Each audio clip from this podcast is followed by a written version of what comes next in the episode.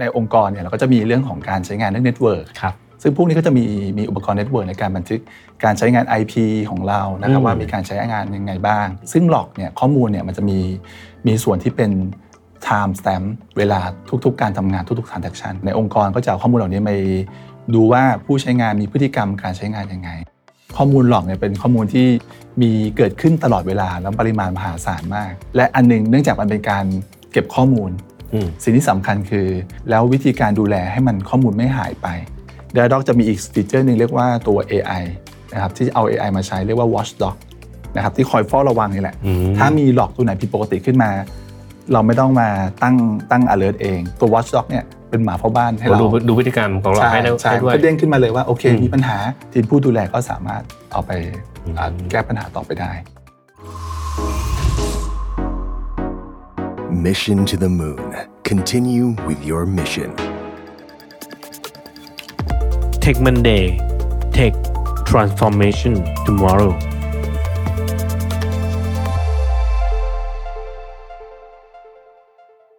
สวัสดีครับ ยินดีต้อนรับสู่รายการ Tech Monday นะครับ วันนี้คุณเดียวกับผมแม็กรุ่งนี้เจริญสุขกุลครับ แล้ววันนี้ครับแขกรับเชิญของเราครับ คุณวีครับ สวัสดีครับคุณวี สวัสดี ยินดีต้อนครับรั สู่ บ รายการ Tech Monday นะครับ ครับ ก่อนอื่นเลยอยากจะให้คุณวีช่วยแนะนำตัวให้ท่านผู้ฟังหน่อยนะครับ ครับ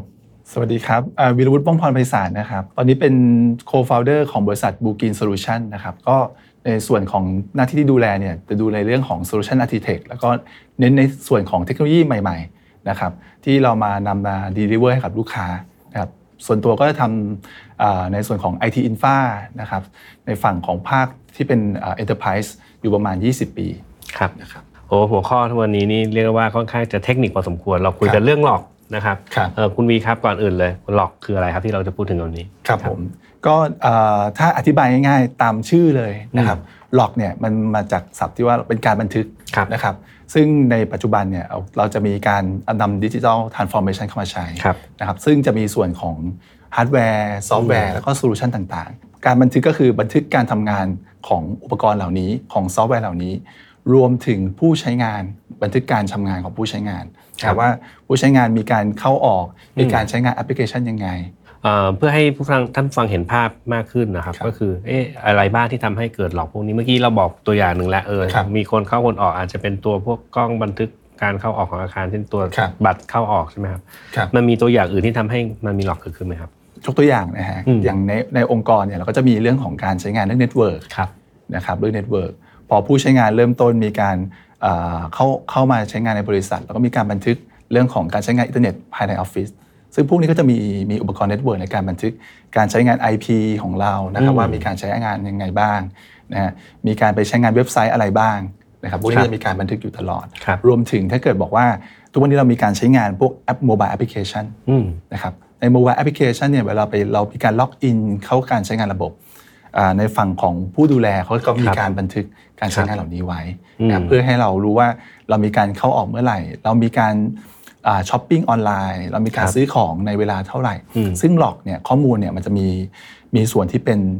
time stamp เวลาทุกๆทุกๆ การทำงานทุกๆ transaction โอ้ นะครับ ครับ ตรงนี้ก็คือช่วยให้เราสามารถเอาข้อมูลเหล่านี้อ่าในองค์กรก็จะเอาข้อมูลเหล่านี้ไปดูว่าผู้ใช้งานมีพฤติกรรมการใช้งานยังไง อืม นะครับรวมถึงเอามาพัฒนาเพื่อให้ customer experience ของ user เนี่ย อืม ของผู้ใช้งานเนี่ยเป็นไปได้ด้วยดีนะค ครั รั บบ ว่ามีปัญหาอะไรไหม อืม สามารถใช้งานได้สมูทไหม ครับ ถ้ามีปัญหาเราสามารถเอาข้อมูลเหล่านี้มาเพื่อ troubleshoot ปัญหา แล้วก็แก้ไขพัฒนาตัวระบบให้ดีขึ้น ก็ฟังดูจากเมื่อกี้นี้มันดูเหมือนมีมีสองส่วนเท่าที่ผมเข้าใจนะครับ ค ก็ รับ คือมีส่วนที่ใช้กันในองค์กรเอง อันนั้ ครั น บ ก็จะกลายเป็นพวกอุปกรณ์ต่างๆ ไม่ว่าจะเป็นตัวห้องอาคารหรือ ครับ เออบางทีล็อกอินอินเทอร์เน็ตหรือว่าใช้สัญญาณ Wi-Fi ก็เราก็มีล็อกเก็บไว้ว่าใคร ใช่ ใช้อะไรบ้าง ใช่ครับ อันนี้ใช้ในองค์กรท่านี้เมื่อกี้คุณมีพูดถึงผู้ดูแลระบบด้วย ถ้าเกิดเราเป็นเจ้าของผู้ดูแลระบบไอตัวอุปกรณ์เออตัวซอฟต์แวร์หรือแพลตฟอร์มที่เราใช้ก็จะคอยเก็บล็อกพวกเนี้ยไว้เพื่อให้รู้ว่าเอ๊ะใครทำอะไรกับแพลตฟอร์มบ้างใช่ไหม ใช่ครับ ดูแล้วเนี่ยเรียกได้ว่าเกือบจะทุก ๆ จุดก็น่าจะเจเนเรตไอตัวหลอดเนี่ยขึ้นมา ใช่ ในนี้ข้อมูลมันก็น่าจะเยอะมากๆเลยนะครับ ใช่ครับ อืม อ่า เราจะจัดเก็บกันยังไงฮะ ต้องบอกทีนี้ ว่าทุกอย่างที่เล่าให้ฟังไป ครับ ข้อมูลหลอกเนี่ยเป็นข้อมูลที่มีเกิดขึ้นตลอดเวลาแล้วปริมาณมหาศาลมาก นะครับซึ่งปัจจุบันเนี่ยองค์กรใหญ่ ๆ เท่านั้นที่มีศักยภาพในการที่จะเก็บหลอก อืม ทั้งหมด เพราะว่าในการที่จะเก็บหลอกทั้งหมดเหล่านี้เนี่ยหนึ่งเราต้องมีระบบฮาร์ดแวร์ ครับ มีซอฟต์แวร์ที่มีขนาดใหญ่ ครับ นะครับปริมาณสตอเรจในการเก็บข้อมูลบันทึก อืม ข้อมูลเนี่ยก็ขนาดใหญ่มาก ครับ นะครับรวมถึงการเนื่องด้วยข้อมูลเป็นขนาดใหญ่ อืม การจัดการดูแลเนี่ยก็ต้องใช้คนใช้ซอฟต์แวร์ที่ค่อนข้างมีค่าใช้จ่ายที่สูง ครับ นะครับรวมถึงองค์กรเหล่านี้เขาก็จะเลือกเหมือนกันไม่ใช่ว่าเก็บทุก ๆ ส่วนเพราะว่าทุกๆส่วนมันเยอะมาก อืม นะเขาก็ดูว่านอกจากวอลลุ่มที่เป็นปริมาณเยอะแล้วเนี่ยไอ้หลอกตัวไหนที่เป็นตัวที่สร้างแวลูที่เขาสามารถเอามาใช้งานเพื่อพัฒนาระบบได้นะครับเอามาเพื่อพัฒนาการใช้งานของยูเซอร์เอามา troubleshoot ปัญหา ซึ่งเขาก็จะ select ครับ select เป็นบางส่วน ครับ แทบจะไม่มีองค์กรไหนที่สามารถเก็บเหล่านี้ได้ และและอันหนึงเนื่องจากมันเป็นการเก็บข้อมูล อืม สิ่งที่สำคัญคือ แล้ววิธีการดูแลให้มันข้อมูลไม่หายไป อืม นะครับเพราะว่าบางทีเราบอกว่าเราเก็บไว้เกิดเหตุการณ์ที่อุบิเหตุขึ้นมานะฮะข้อมูลมันมันมันมีโอกาสหายได้ ครับ นะครับทำอย่างไรจัดการเหล่านี้ ซึ่ง อืม ซึ่งองค์กรใหญ่ๆก็จะมีระบบต่างๆเพื่อเอาเอามาแบ็กอัพข้อมูลเก็บไว้นู่นนี่นั่น อืม นะครับถ้าเป็นเป็นหน่วยงานที่ไม่ได้มีขนาดใหญ่ ไม่ได้มีมีบัตเจตของ IT มากเพียงพอเนี่ยเขาก็จะเลือกเก็บบางส่วนเพื่ออ่าสำห ล รั ด บ ต้น เรื่อง ทุนประหยัด ลดต้นทุน ค่า แล้วก็ให้ storage เพียงพอสำหรับ ครับ อ่าเอามาคอมไพล์เรื่องออดิต ครับ นะครับหรือว่าการตรวจสอบ ใช่ เรื่องพรบ ม ต่าง ครับ ๆเท่านั้น แล้วรูปแบบปกติเขาจะจัดการยังไงครับ ถ้าเป็นบริษัทขนาดใหญ่เขาจะซื้อลงทุนซื้อ อุปกรซอ ณ์ เลต เต็ อุป ที่ กรณ์ เล มาย ทำเอง ครับ คราวนี้ถ้ามันเป็นเอ่อบริษัทขนาดเล็ก ปกติเขาจะทำทำมีท่าไหนที่มันจะทำ ครับ วิธีการจัดการได้บ้าง ครับก็จะเลือก select นะครับสำหรับข้อมูลอ่าหลอกที่จำเป็นสำหรับ ครับ หน่วยงานเขาจริง อืม ๆ นะครับเอ่อแต่ว่าบางที่ก็ต้องเลือกทิ้งเหมือนกันนะครับเพราะว่าการจัดเก็บทั้งหมดคงเป็นไปไม่ได้นะครับเขาก็เลือกทิ้ง Data ที่คิดว่าไม่มีความจำเป็น อืม นะครับเอาแค่เพียงพอก็พอ ครับอย่างของผมตอนตอน ครับ ช่วยดูแลให้บริษัทเนี่ยก็ เอ๊ะ ผมจะเลือกว่าถ้าเป็นไปได้เราไม่ซื้อฮาร์ดแวร์ในในคอมพานีเลยใน ครับ บริษัทเลย มันดูแลมันเสียเวลาต้องมานั่งดูแล ตอนนี้เอ่อมันมีโซลูชันอะไรที่ทำให้ช่วยเก็บจัดการแบบนี้ได้โดยที่เราไม่ต้องลงทุนเรื่องฮาร์ดแวร์เอง ครับโอเคครับในส่วนของโซลูชันนะครับที่มาตอบโจทย์ปัจจุบันก็จะมีคอนเซปต์เรื่องคลาว อืม นะครับอ่า ปัจจุบันเนี่ยก็จะมีซอฟต์แวร์ที่ทำลักษณะนี้นะครับแล้วก็เป็นลักษณะของแพลตฟอร์มเขาเรียก ครั ว่า บ เป็นแพลตฟอร์ม as a service ครับ นะครับเป็นตัว SaaS base อืม นะครับซึ่งอ่าไม่ว่าข้อมูลปริมาณเล็กหรือใหญ่นะครับพอเราไปใช้งานในในซอฟต์แวร์ที่รันอยู่บนคลาวด์ ครับ ตัวนี้เนี่ย อืม อ่ามันก็สามารถเราก็ไม่ต้องกังวลเรื่องปริมาณการจัดเก็บที่มันเยอะนะครับการดูแลระบบหลังบ้านต่างๆ แล้วก็มุ่งเน้นในการเลือกข้อมูลมาลงใช้งานนะครับซึ่งในส่วนของอาบริษัทที่ผมดูแลอยู่นะครับก็จะเป็นตัวแทนเป็น Go Partner ของตัวแพลตฟอร์ม Datadog ครับ นะครับซึ่งซึ่งจะมีฟีเจอร์ในการทำเรื่องของ Log Management อืม นะครับเพื่ออาเป็น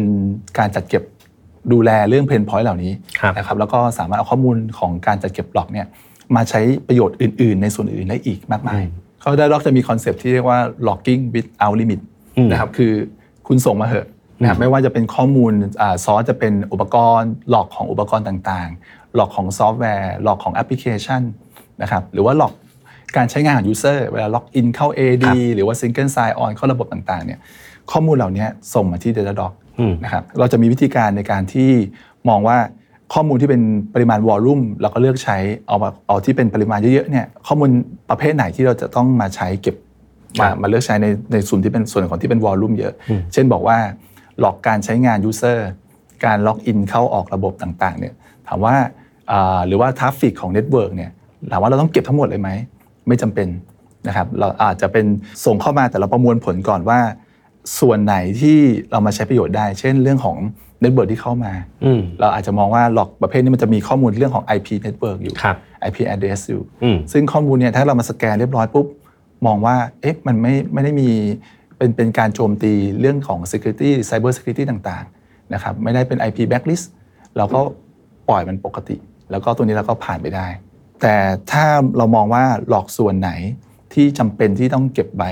ครับ นะครับอาจจะเป็นอ่า30 วัน 15 วันหรือช็อตช็อตเทอมเพื่อในการ trouble shoot ปัญหานะครับแล้วดอกก็จะมีส่วนที่เป็นอ่าเขาเรียกว่าเป็น log indexing หรือเป็นจริงๆก็คือมองง่ายๆเป็น database ของการเก็บ log อืม นะครับซึ่งเราสามารถเลือกได้ว่าจะเก็บ retention เท่าไหร่ระยะเวลาแค่ไหน ครับ พอเราเก็บไว้ส่วนนี้เนี่ยเราก็สามารถเอามา analyze ได้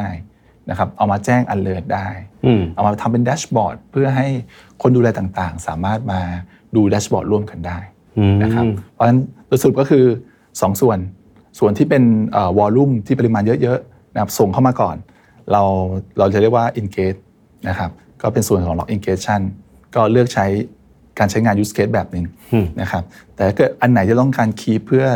ใช้อีก use case หนึ่งก็จะอยู่ในส่วนที่เป็น indexing เพื่อ analyze เพื่อ troubleshoot ปัญหา อืมโอเค ก็เรียกว่า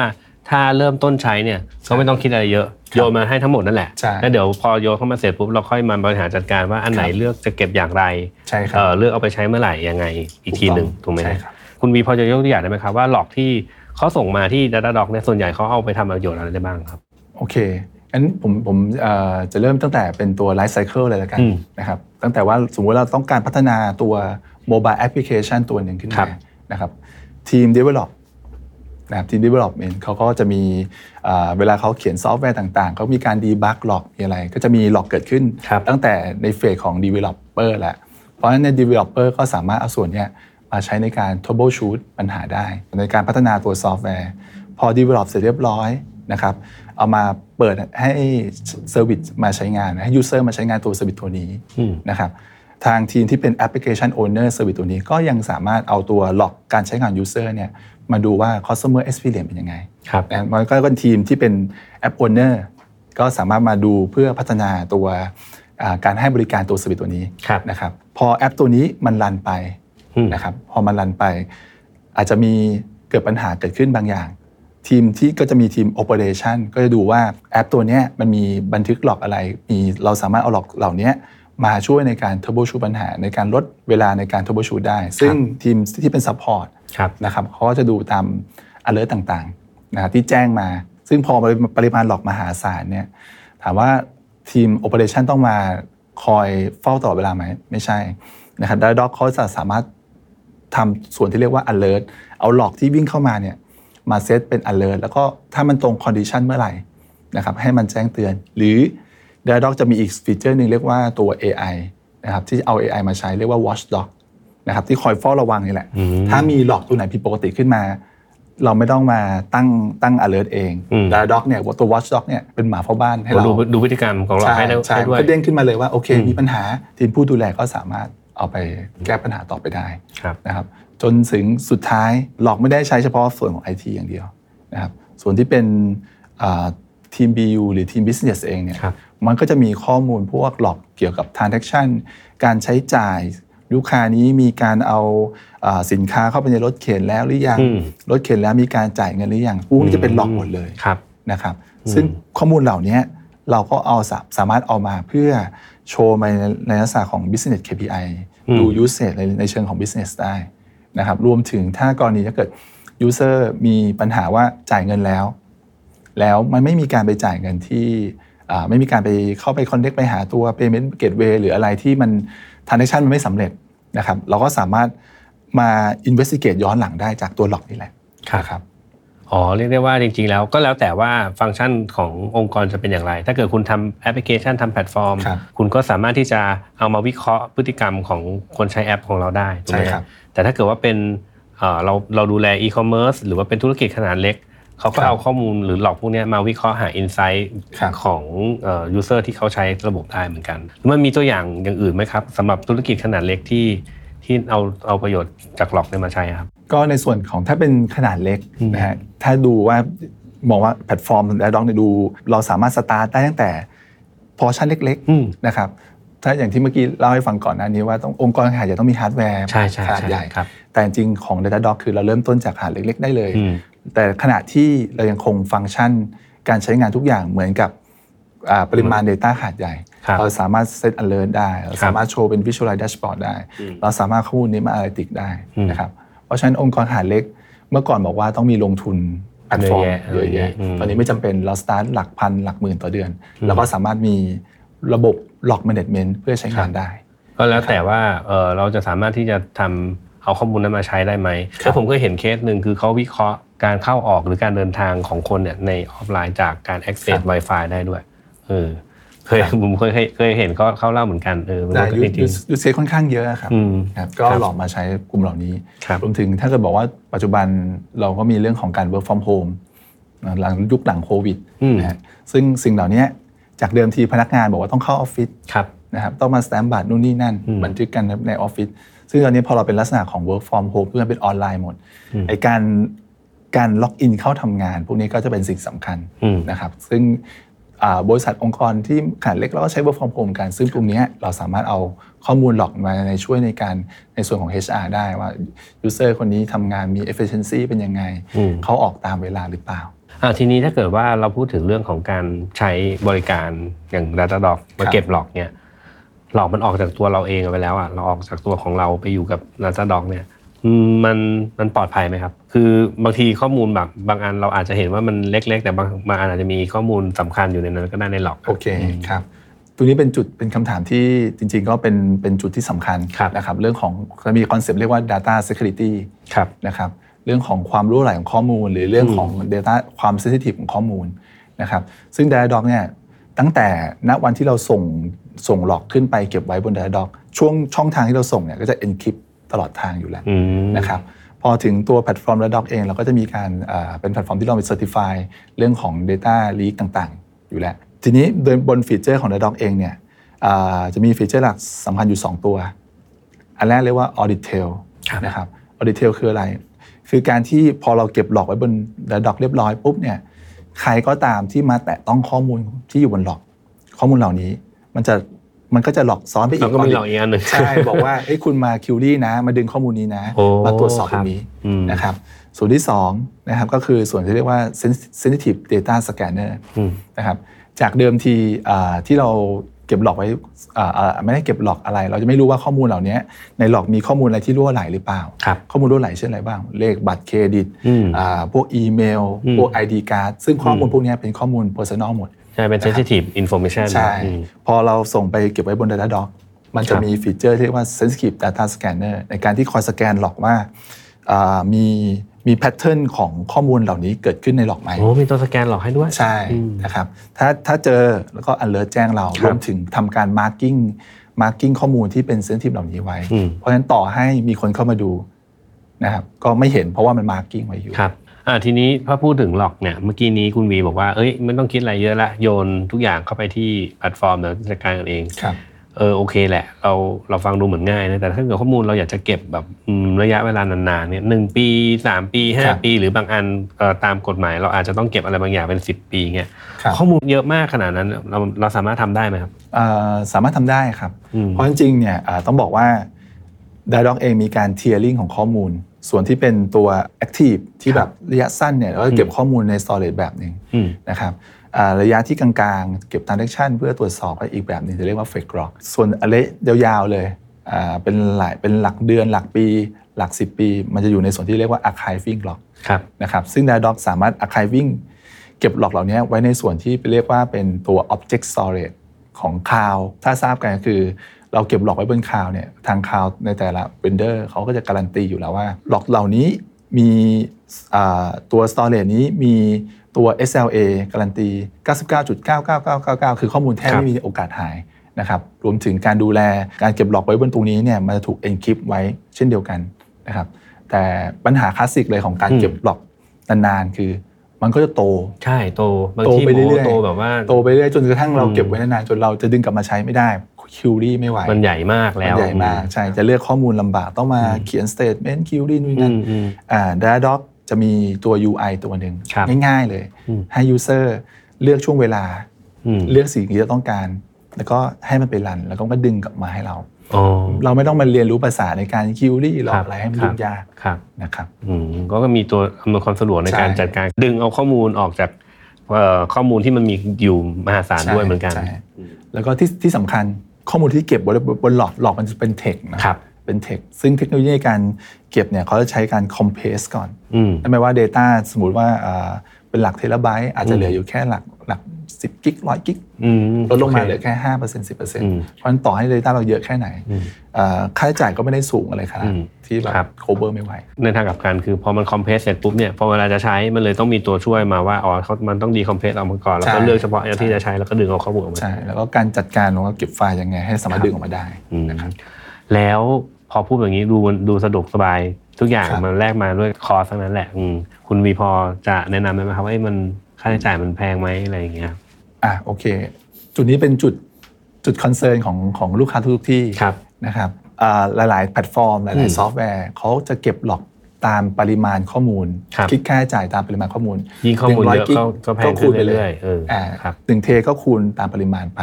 แต่ของ d a t a d o c อย่างที่แนะนำอ่าด้วยคอนเซปต์หลอก bit out limit เนี่ยคือเขาจะมีแยกส่วนที่เป็นหลอก in case อืม ก็ราคาหนึ่ง อืม หลอก indexing ก็ราคาหนึ่ง เพราะว่าอะไรที่เน้นวอลลุ่มเนี่ย หลอกที่เราเน้นวอลลุ่มก็จะเป็นส่วนที่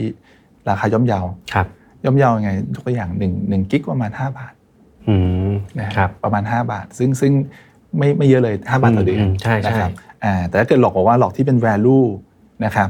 อ่าแล้วเราต้องการเก็บเพื่อ analyze analytic ในช่วงเวลา 30 วันก็จะเป็นอีกเลทหนึ่ง อืม นะครับ พอเราแยก 2 ส่วนเนี้ยจากกันแทนที่เมื่อก่อนเรารวมกันไม่รู้แหละวอลลุ่มเยอะเราก็คิดราคาเดียวเฉลี่ยกัน อืม สุดท้ายแล้วเนี่ยลูกค้าหลายที่พอคำนวณดูแล้ว investment ของการ invest แบบเดิม